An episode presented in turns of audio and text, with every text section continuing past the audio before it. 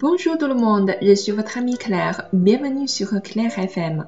Hello，大家好，我是你们的朋友 Claire，欢迎大家来到 Claire 的法语频道。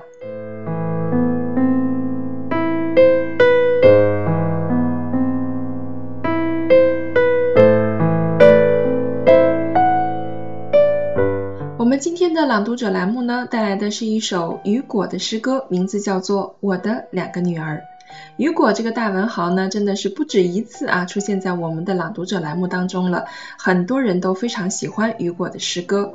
那么雨果的诗呢，是用高超美妙的艺术手法，在作品当中描绘了引人入胜的画面。在一八二二年呢，雨果与阿黛尔在巴黎结婚了，婚后呢育有两子两女。一八二四年，他的长女 l e o b o l d i n e 出生了。可是，在一八四三年，年仅十九岁的长女与她的新婚丈夫在塞纳河上泛舟漫游，不幸双双溺水身亡。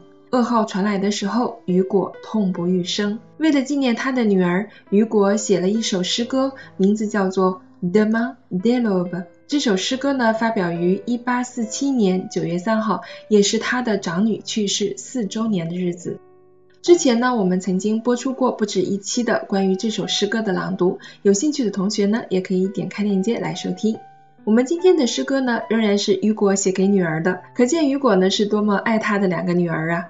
在他的笔下，两个女儿分别变成了天鹅和白鸽。接下来呢，就让我们一起来欣赏这首诗歌，名字叫做《media》。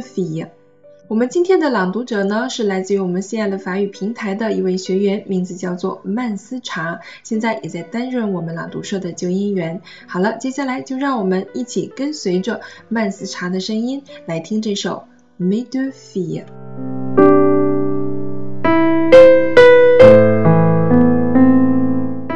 Mes deux filles, dans le frais clair obscur du soir charmant qui tombe, une barrière signe. La colombe. Belle et toutes deux joyeuses aux deux sœurs. Voyez, la grande sœur et la petite sœur sont assises au seuil du jardin.